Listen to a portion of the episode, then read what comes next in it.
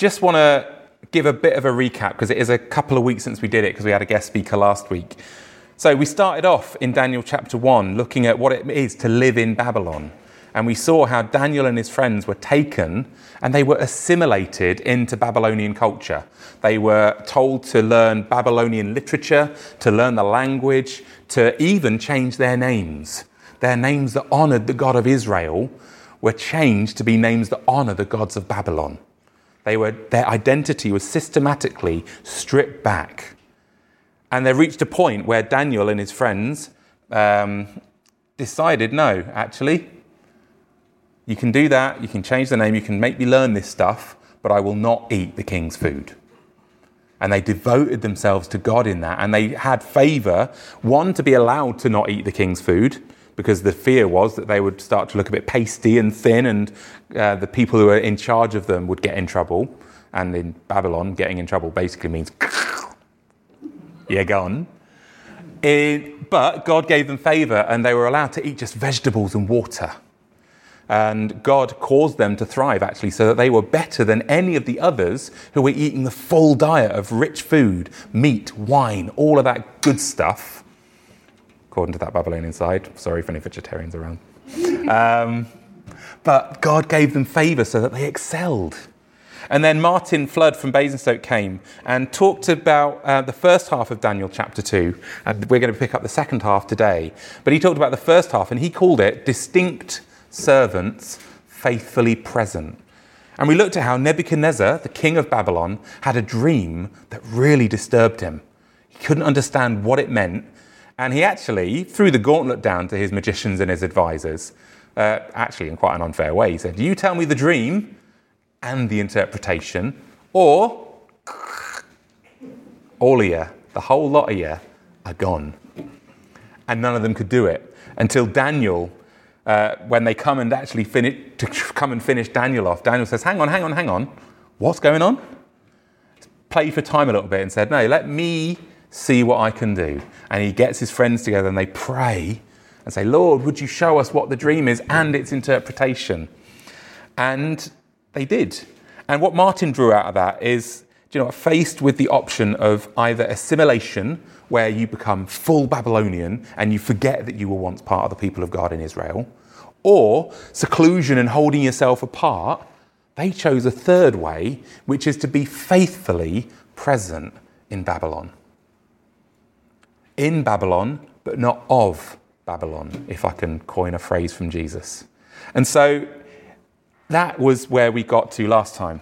Now, this week, we are going to be looking at Daniel chapter 2, verses 25 to 49, which Bronwyn has graciously said at the last minute she's happy to read. Yeah, I'll, I'll come near you so that goes on the recording. Arioch took Daniel to the king and at once and said, I found a man amongst the exiles from Judah who can tell the king what his dream means. The king asked Daniel, also called Belteshazzar, that one, um, You are able to tell me what I saw in my dream and interpret it. Daniel replied, No wise man, enchanter, magician, or diviner, divine, diviner, diviner, um, can explain to the king the mystery he has asked about. But there is a God in heaven who reveals mysteries. He has shown King Nebuchadnezzar that will, what will happen in the, com- the days to come. Your king and the visions that passed through your mind as you lay in your bed are these. As your majesty was lying there, your mind turned to things to come, and the revealer of mysteries showed you what is going to happen. As for me, this mystery has been revealed to me, not because I am greater I have greater wisdom than anyone else alive, but so that your majesty may know the interpretation and that you may understand uh, what went through your mind. Your Majesty looked, and there before you stood a large statue, an enormous, dazzling statue, awesome in, a, in appearance. The head of the statue was made of pure gold, its chest and arms of silver, its belly and thighs of bronze, its legs of iron, and its feet partly of iron and partly baked clay. While you were watching, a rock was cut out but not by human hands. It struck the statue on, uh, on its feet of iron and clay and smashed them. Then the iron, the clay, the bronze, the silver, and the gold all were broken to pieces and became like chaff on, the, on a threshing floor in the summer. The wind swept away, uh, them away without leaving a trace. But the rock was struck. The statue, has, um, the statue became a huge mountain and filled the whole earth. This was the dream, and now we will interpret it to the king. Your Majesty, you are the King of kings. The, um, you are the King of kings. The God of heaven has given you domain and power and might and glory. In your hands he has placed all mankind and the beasts of the field and the birds of the sky. Wherever they live, he has made you ruler over them all. You are the head of gold. After you, another king will arise, in, inferior to yours. Next, a third king, one of bronze, will rule over the whole earth. Finally, there will be a fourth kingdom, strong as iron, for iron breaks and smashes everything. And as iron breaks things to pieces, so will the crush and break of and so it will crush and break all the others. Just as you saw at the feet and toes were part, partly of clay, baked clay, and partly of iron, so this will be divided, be a divided kingdom. Yet it will have some of the strength of iron in it, even as you saw iron mixed with clay. As the toes were partly iron and partly clay, so this kingdom will be partly strong and partly brittle. And just as you saw the iron mixed with baked clay, so the people will be a, mi- a mixture and will not remain united uh, anymore. The, anymore the iron mixes with clay. In the time of those kings, the God of heaven will set up a kingdom that will never be destroyed, nor will it be left to another, uh, to another people. It will crush all those kingdoms and bring them to an end. It will, it, uh, uh, but it will itself endure forever. This is the meaning of the vision of the rock cut out of the mountain, but not by human hands. A rock that broke the iron, the bronze, the clay, the silver, and the gold to pieces. The great God has shown the king what will take place in the future. The dream is true and its interpretation is trustworthy. Then King Nebuchadnezzar fell prostrate before Daniel and paid him honor and ordered that all of, uh, ordered that an offering and increase um, incense be incense be presented to him. The king said to Daniel, surely, surely your God is the God of gods and the Lord of kings and a revealer of mysteries, for you were able to reveal this mystery. Then the king placed Daniel in a high position and lavished many gifts on him. He made him ruler over the entire province of Babylon and placed him in charge of all its wise men. Moreover, at Daniel's request, the king approached Shadrach, Meshach, and Abednego, administrators over the province of Babylon whilst while David himself remained at the royal court. Thank you, Bronwyn. So, what do we see in this part of the Bible? I want to see, first of all, God is at work in Babylon. You might be forgiven for thinking that he couldn't be. And as a faithful Israelite, Daniel and his friends would have thought, ah, no, Yahweh our God, the God of gods, the Most High God, has nothing to do with this. Yes, he's, he's predicted that we're going to be sent into exile into this place, but really we're just counting time until we can go back to the promised land and we can get back to what God is doing. But God's having none of it because God is at work in Babylon. I have to say, as someone who doesn't really get dreams from God, I don't, it's just not how God is, works in me. I'm a little bit jealous that God chose a pagan king who was a little bit corrupt and a little bit full of himself, as we'll see in chapter 4, that God chose to speak to him in this way. But do you know what? God is God. He gets to work how God wants to work. Amen? We get to talk to him about our preferences, and bless us, sometimes he listens. But God is God. See, God reveals something of his plan to King Nebuchadnezzar, but it confuses and terrifies him.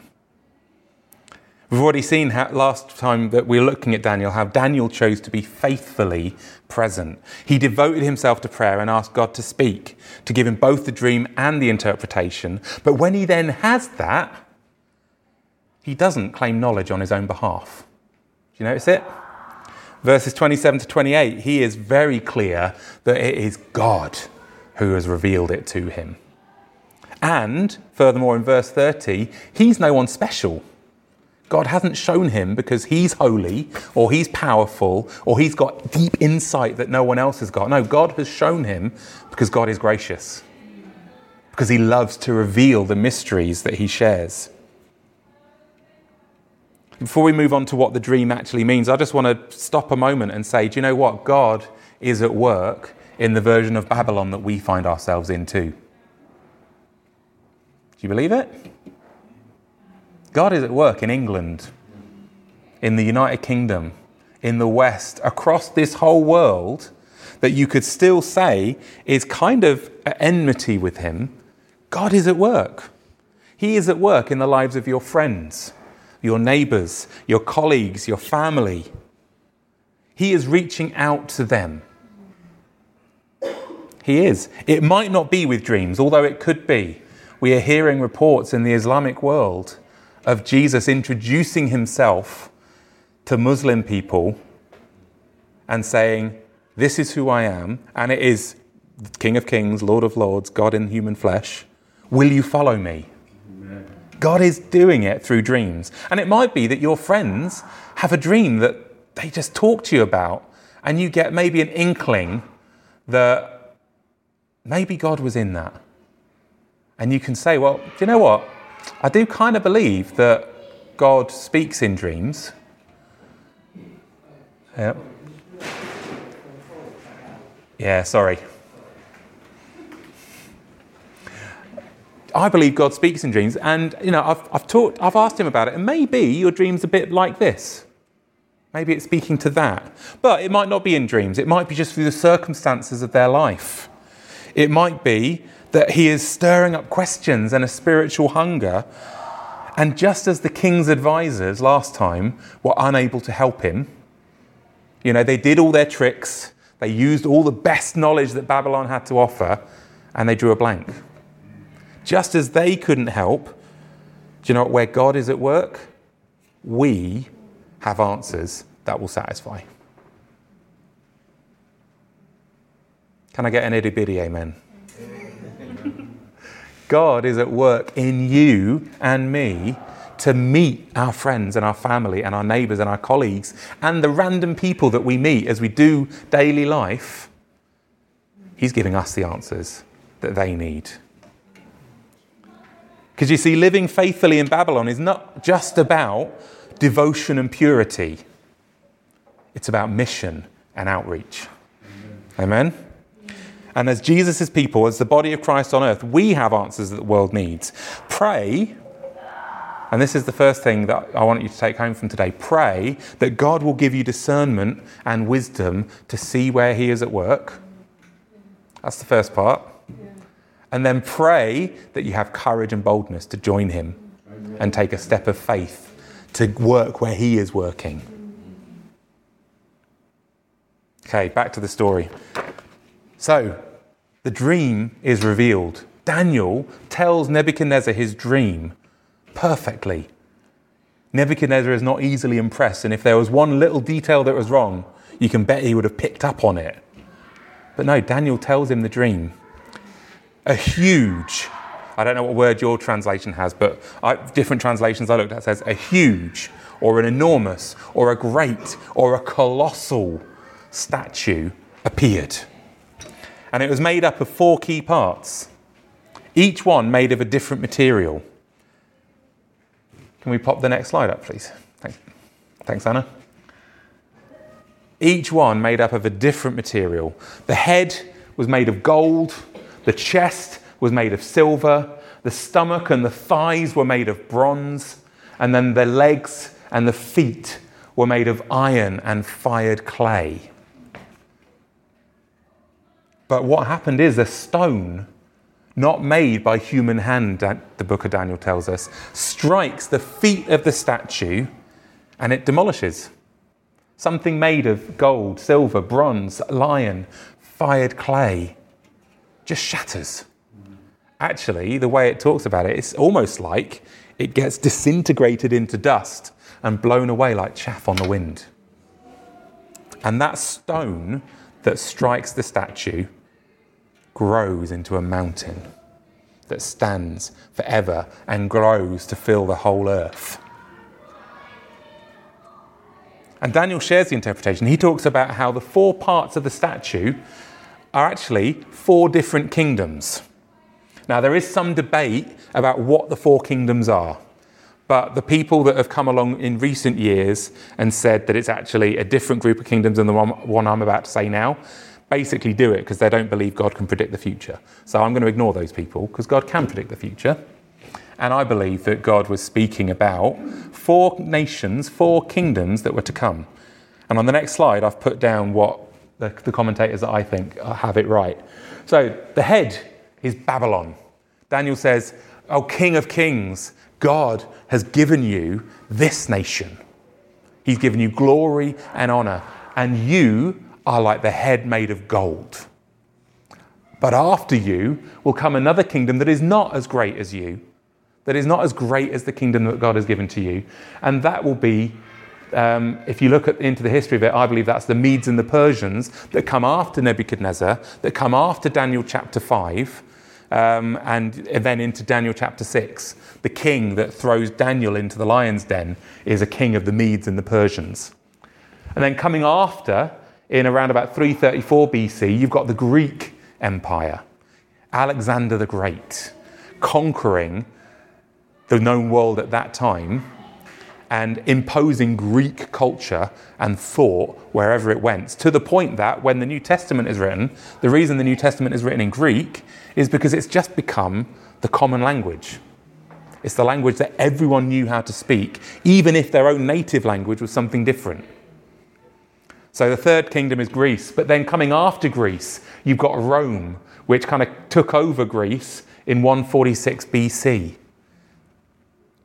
So these are the four kingdoms that Daniel is talking about. But I don't want to spend lots of time on that. Some commentaries go into great detail about how we know which kingdom is which. I don't care about that. What I care about is the stone. Yeah?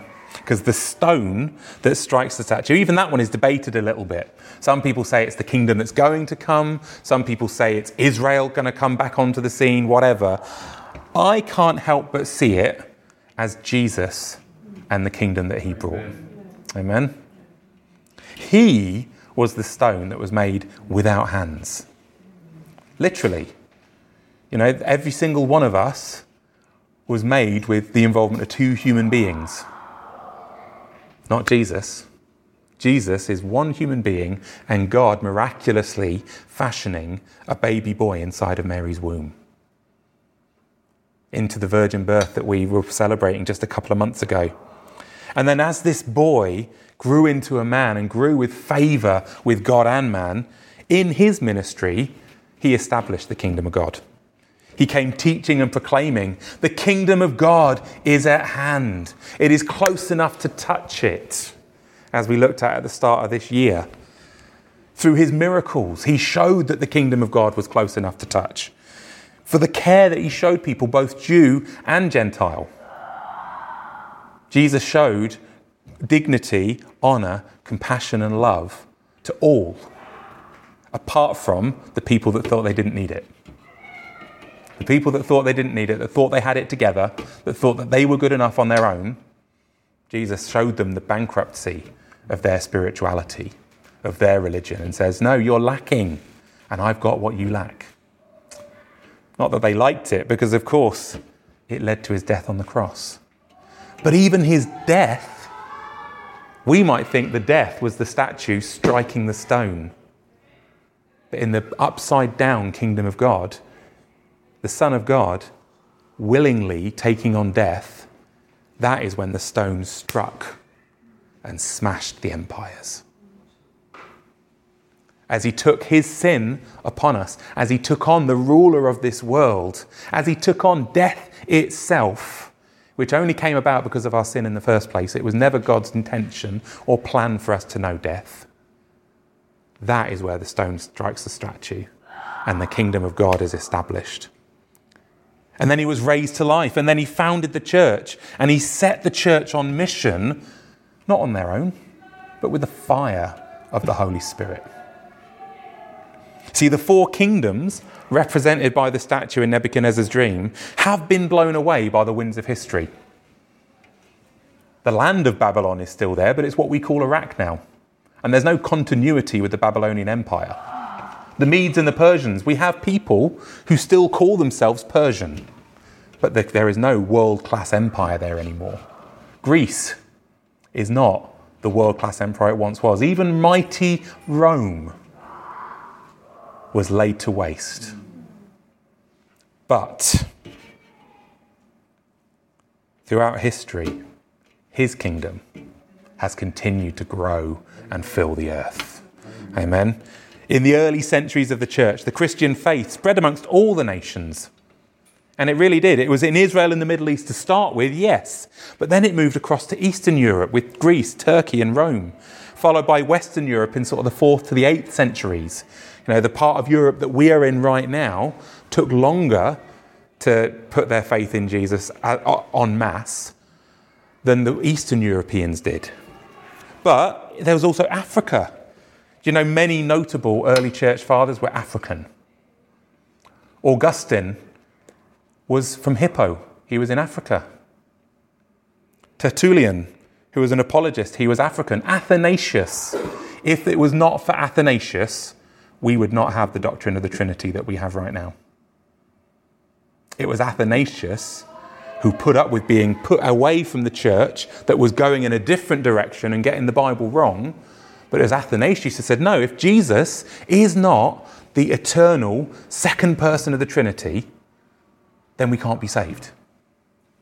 He was an African bishop. The church took root in Africa. The church took root in Asia and India. The Apostle Thomas, people believe, took the gospel to India and so there has been a church in India in certain restricted areas, sure, not in the whole uh, nation, but there has been an Indian church since the time of the Apostle Thomas. So in the early centuries, the faith spread across all nations that we knew about. In the Middle Ages, sure, with the rise of Islam in Asia, the church became more European and, Amer- and American. I would argue that the church became more compromised too,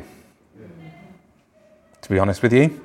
It's a slightly different message, but just think about how it took Constantine coming to faith as the emperor of Rome, and then as the faith went across to the different nations to the west of Europe, there was always that mixture of politics and faith that ended up. What did Jesus say? You can't serve two masters. You'll love one and hate the other, and one will dominate the other. Well, guess what? Politics has dominated faith wherever you try and mix the two. Doesn't work.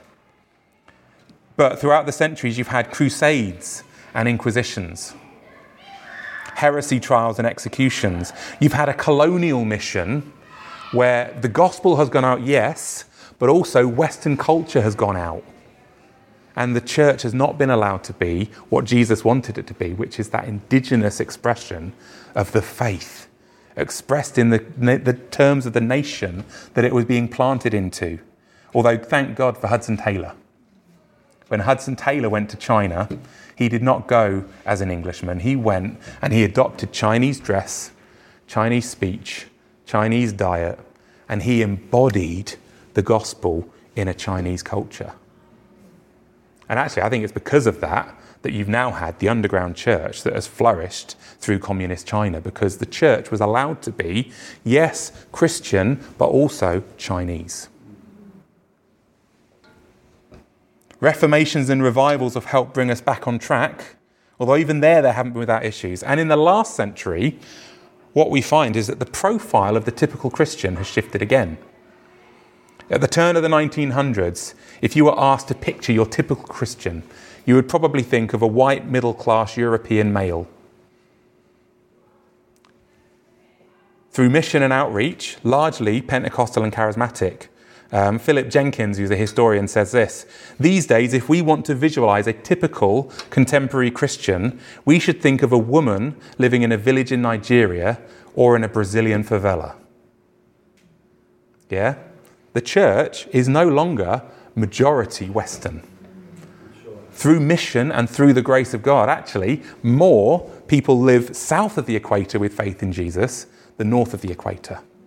And more people live to the east of Europe than in Europe in, who name the name of Jesus. See, geographically, the net growth in Christian populations has actually been most prevalent in Africa, Latin America, and Asia. In areas like the Asia Pacific and the sub Saharan Africa, Christian po- populations have increased more than tenfold. Hallelujah. In Vietnam alone, Protestantism has grown by 600% in the past 10 years. South Korea has seen a dramatic increase in Christians between 1945 and 2010. In 1945, 2% of South Koreans were Protestant Christians. In 2010, 29.3% of the population. God is still at work across this world, redeeming men and women for God out of every nation. And as the church worldwide continues his mission, as apostolic and evangelistic ministries go to places where Christ is not named king and preach the gospel, his kingdom continues to come. His kingdom continues to grow. But even in England, yeah, in England, it feels like we're losing ground. I'm going to name it. It feels like we're losing this culture. But even in this country, God is at work. Amen. We're actually seeing a reverse missionary movement. Did you know that? In the 1700s and the 1800s, we sent missionaries out to the world and now the children and grandchildren of those missionaries are coming, of the people in those nations who were reached by those missionaries, are coming back here to bring the faith to us. Come on. I love the wisdom of God. I love it. Actually, I believe that there is an openness to God. It's just that the church is so often hidden away or seen as an irrelevance. Now, also, though, I do believe that it might be that there is a persecution coming. We'll see next week that although Daniel at the end of this chapter is sitting pretty and given authority, that it didn't stay that way. There was persecution coming. And it might be that there's persecution coming here, but there is actually persecution where the church is most growing. Do you know that? The church is growing in Asia and in Africa and in India and in Latin America, but where the church is growing, there is persecution. And if the cost of having a healthy, beautiful, glorious church is persecution, Lord, prepare our hearts. But while we have this freedom that we have, our task is to show people that Jesus is still alive, still saving, still healing, still calling people to join his kingdom. Because one day he is going to return. Amen. One day he will return and his kingdom will be complete. He will take up his throne on earth. Our hope is not just pray a prayer, live as good as you can, and then you'll go to heaven when you die. That isn't our gospel. Amen. Our gospel is King Jesus came 2,000 years ago. He established his kingdom and he's gone away, and his kingdom is still growing, but one day he will come again and his kingdom will be set up on this earth. This earth. Hallelujah. Heaven is a waiting room for those who die between the first and the second coming. It is not our ultimate destination. This earth. Book of Revelation shows how there's going to be a new heavens and a new earth. And God is going to move here. It says in Revelation 21 the, king, the dwelling place of God is now with men. That is the end game. That is what he's doing. You see, Jesus is going to be king of the whole world, but not as Nebuchadnezzar was. Nebuchadnezzar was king of the known part of the world, and when he took subjects, he assimilated them. He erased their identity. He took away everything that made Daniel and their, his friends Judean and made them as Babylonian as he could. Jesus doesn't do that. This is not like the Borg, if anyone knows Star Trek. Yeah? You will be assimilated. Resistance is futile. this is not what Jesus is about. Uh, the Borg have another phrase. What is it? Your uniqueness will be added to our perfection. No, that isn't what Jesus is about. Jesus gives us new life and a new identity without invalidating who he has made us to be in all of our aspects. Personality, you might be more quiet, you might be more loud, you might be more outgoing, you might be a bit more thoughtful. That is how God has made you. And he doesn't obliterate that. Hobbies and interests. You might not like the same music that I like. Probably shouldn't like the same music that I like, to be fair. I might not like the same music that you like. You might not like the same films as each other. Yeah, there's a enthusiastic yes from my wife there. I spend quite a lot of my time uh, after Laline has gone to sleep just watching films that I know I'll enjoy that we couldn't watch together. Too much sci fi, too many guns and laser blasts and all that kind of stuff. Oh, Jesus doesn't change that about me. Gender and sexuality. Sometimes the message that people who do not conform to traditional, I would say, biblical sexuality, all too often hear the message come to Jesus and you'll be just like us. As if someone who feels that they're gay has to get married to prove that they're normal. Do you know what? Part of Jesus' salvation plan for someone who is gay might be faithful celibacy rather than conversion or rather than entering into a conventional man, male female marriage. And that is how Jesus wants it for sometimes. Jesus talks about those who are eunuchs for the sake of the kingdom, those who will never have be married or have kids, but devote themselves totally to the Lord Jesus. It might be about culture. It might be about class. It might be about race, education, careers, and occupations. Jesus takes all of this and he weaves it into a beautiful tapestry that brings him glory. We don't get assimilated, we get included. That is what Jesus does. He remains Lord. So there may be times where he points something out that needs to change. And if he does that, change we must. Because what he's doing is he's taking us on a journey of becoming who he made us to be. And the reality is, there are things about every culture, things about every personality type, things about every hobby and interest, gender, culture, class, whatever you want to talk about. There are good things about it that bring glory to Jesus. And there are things that, if taken to the extreme, detract from that. One of the things that we Brits do good is pomp and majesty and ceremony. We'll see it again in the coronation, but I was reminded of that in um, the Queen's funeral. We do that sort of solemnity and soberness really, really well. What we don't do so well is community living. Every man's house is their castle. And when I get home from work at night, I draw up my drawbridge and nobody's coming in. That is not of the kingdom. And those of us that come to faith in Jesus have to learn to open ourselves up more. Those of us who come to faith in Jesus from a British context. There are some wonderful things about Brazilian culture. I love how passionate Brazilians are. I love the sense of life that I have. I love the way that they open their doors. Now, I am not, because I like my marriage too much, going to point out areas that I think Brazilian culture needs to change. Actually, I can't think of any right now. I want to critique my own culture. I critique my own culture because actually those are the areas Jesus is calling me to repent from.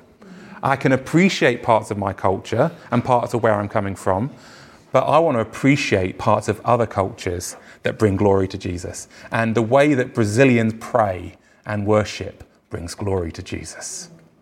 The way that they open their doors, and people who I know have next to nothing will give me their last cup of coffee in their thermos flask for the day just because I'm a visitor. That brings glory to Jesus. I'm sure there are parts of Brazilian culture that isn't quite right. If nothing else, Carnival. Carnival, where there is just this almost an orgy of parties and drunkenness and worldliness. That is not good. And anyone who comes to faith in Christ who has done that before in Brazil will not be able to do it again. But there is good stuff about every culture, every nationality, because he is after diversity in his people, not uniformity. If nothing else, the whole apostles, prophets, evangelists, pastors, teachers shows that even in leadership in church, there isn't a cookie cutter approach. There are different types of leaders. There are, even within the type of ministry gift that we're talking about, no one apostle is the same as another. No one prophet is the same as another. No, we are after diversity. He wants diversity in his people. You can look at how the church handled the influx of Gentiles in the first century. They had a choice. They have to become Jewish first. That's what the Jewish people would have wanted. But actually, the church talked about it, prayed about it, and then they said it seemed good to the Holy Spirit and us to not take the law and lay it on the shoulders of the Gentiles. No, they can be Gentile and followers of Jesus. Because it takes all of us, with all of our beautiful differences, to put His glory on display. Amen. Amen? We each put a different facet of His majesty on display. And the book of Revelation that I started with this morning shows us the end game that Nebuchadnezzar was hinting at. Revelation 11, verse 15 says, The kingdom of this world has become the kingdom of our Lord and of his Christ, and he will reign forever and ever. Revelation 5, 9 to 10, You are worthy, talking about the Lamb of God, who is also the Lion of Judah. You are worthy to take the scroll and to open its seals, because you were slaughtered and you purchased people for God by your blood from every tribe and language and people and nation. You made them a kingdom and priests to our God, and they will reign on the earth. After this, I looked, Revelation 7 9 to 10, and there was a vast multitude from every nation, tribe, people, and language, which no one could number, standing before the throne and before the Lamb. They were clothed in white robes with palm branches in their hands, and they cried out in a loud voice Salvation belongs to our God, who is seated on the throne, and to the Lamb. You see, Jesus is returning to a people, to a kingdom, to a temple, to a family, to a body, to a bride made up of people from all over the earth. Every nation, tribe, people, and language. And his kingdom will outlast all other kingdoms. No statue will stand. But it will incorporate the best of every nation that has and will exist.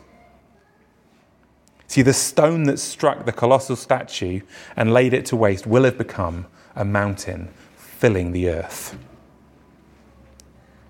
Now, let's bring it home a little bit. For Trinity Life Church, this is here and now. We have people of different nations worshipping the Lord in unity and fellowship. It's always been that way. I can remember the first time we gathered people that aren't just me and La Luna for Trinity Life Church, we had a Nigerian couple who were part of us at that time. And as I looked around, I just realized I'm the only white Brit in this church plant. Long may it continue.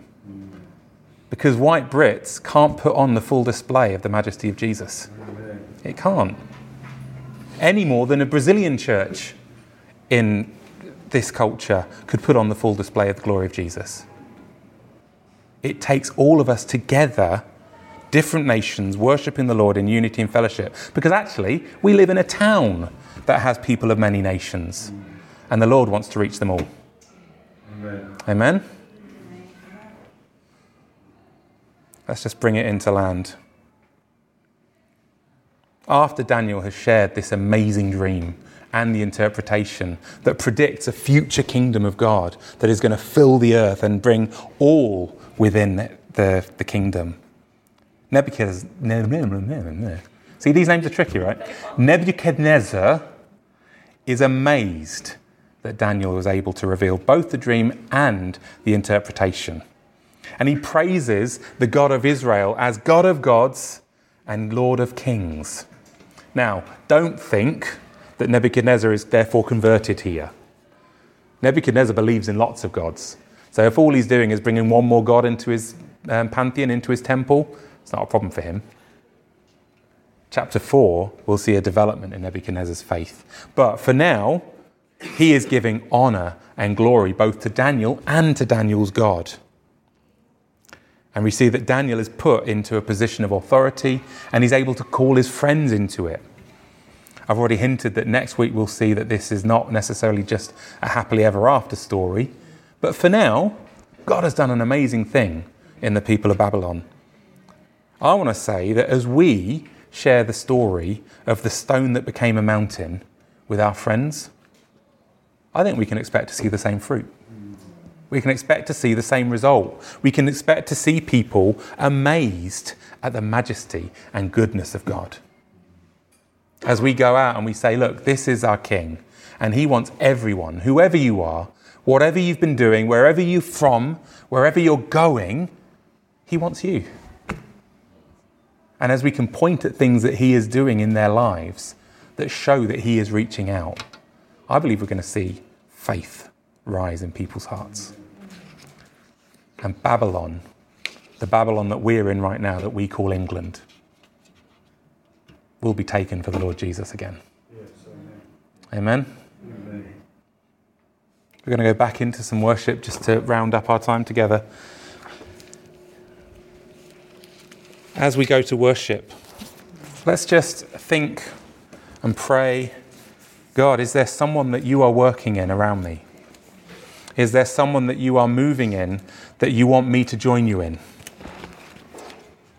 Lord, would you give me the boldness? Would you give me the courage? Would you give me the faith to step into what you're doing? Lord, would you, would you give me the honor and the privilege of seeing friends of mine come to faith? Lord, would you give me the honor and the privilege of seeing your power at work around me?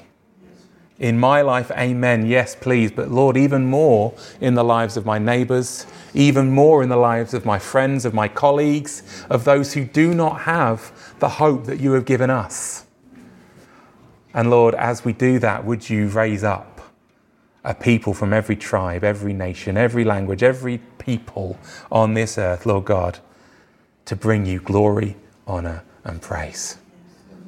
Thank you, Lord Jesus, that you welcome everyone Thank you that you are drawing all peoples in, not to dominate, but actually to include and to make us who you always wanted us to be for our good and for your glory. Thank you, Lord Jesus. Be with us now as we worship in the rest of this morning. Ask that you continue to speak, Lord, about steps of faith that you want us to take, Lord Jesus, that, that you would continue to speak about um, situations that you are working in, and that you would strengthen our hearts to join you where you are working. In Jesus' name, Amen. Amen. Shall we stand?